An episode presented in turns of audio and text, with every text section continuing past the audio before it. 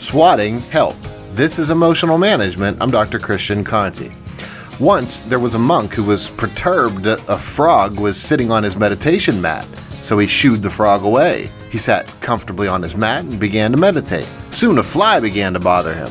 The monk had such difficulty concentrating and was so bothered by the fly repeatedly landing on him that he started to swat at the fly. He even began throwing things at the fly to try to kill it, but the fly persisted. Finally, the monk picked up a sacred statue and impulsively he threw that too. Aghast that he did such a thing, he threw himself down on the ground in tears and while he was away from his mat, the frog crawled back up on it, and when the fly came near this time, the frog swiftly ate the fly. What if you, like the monk, ultimately realize that there's a reason for even the most annoying little things in your life, too? For more on life, visit drchristianconte.com.